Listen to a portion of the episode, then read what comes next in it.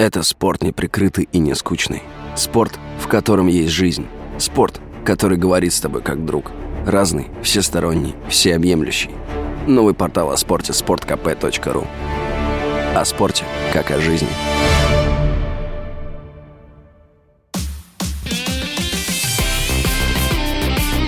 Спорт с Виктором Гусевым на Радио КП.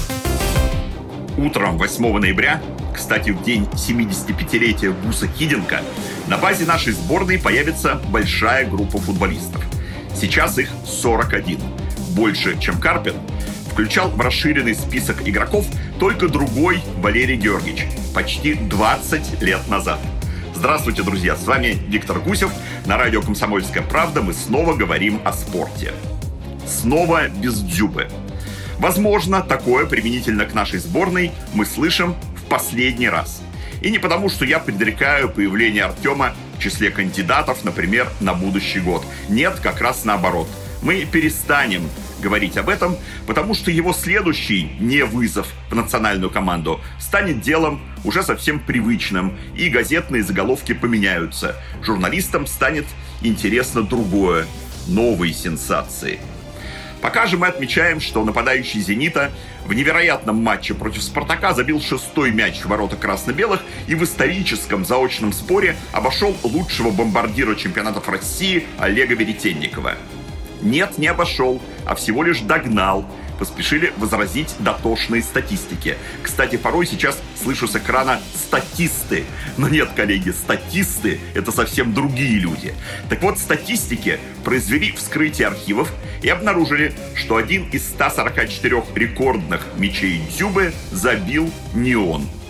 Артем, тогда еще 22-летний нападающий и сейчас уже играющего во втором дивизионе клуба «Томь», конечно же, был где-то рядом – но на самом-то деле свои ворота поразил Ренат Янбаев из «Локомотива», с которым, собственно, Том и играла.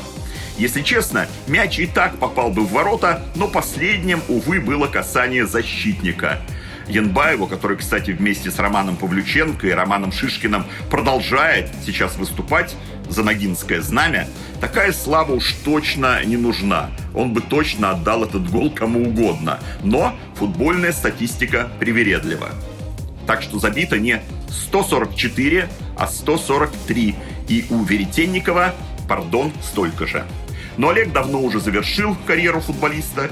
Сейчас он один из тренеров Рубина. А Дзюба, что ж, трепещи Динамо, с которым у Зенита следующая игра.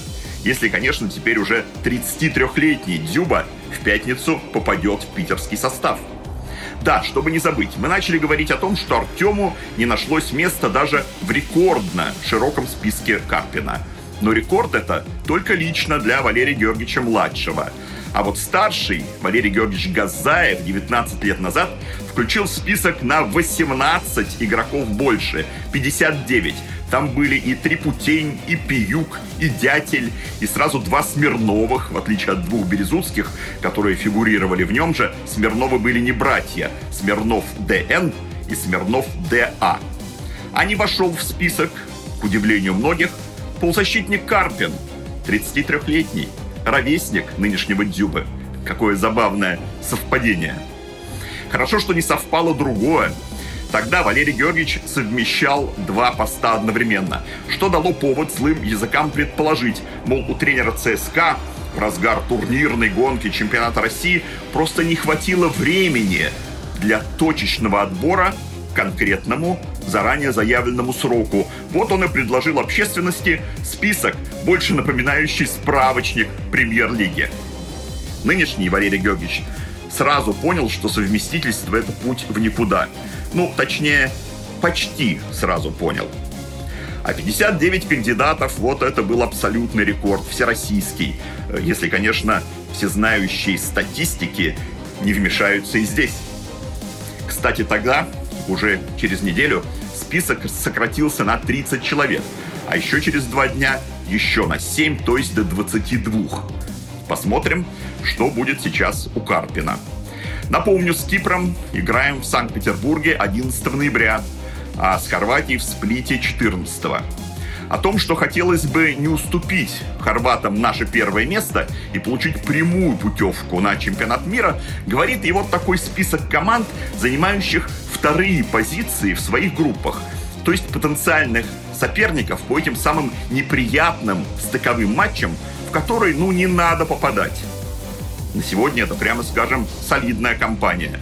Португалия, Испания, Швейцария, Украина. Но тут УЕФА наши сборные пока, я очень надеюсь, пока разводят. А также Чехия, который наступает на пятки наш любимый Уэльс.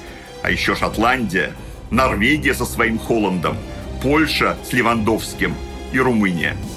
Конечно, с некоторыми играть можно. Нет, играть можно со всеми. Но как-то все-таки лучше первое место и сразу в Катар. Ну а пока у нас другие стыки.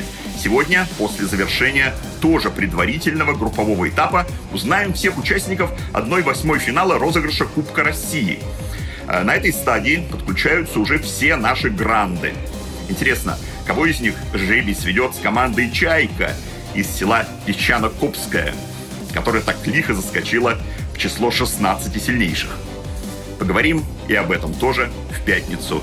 А пока все выпуски нашей программы можно послушать в разделе подкастов на radiokp.ru.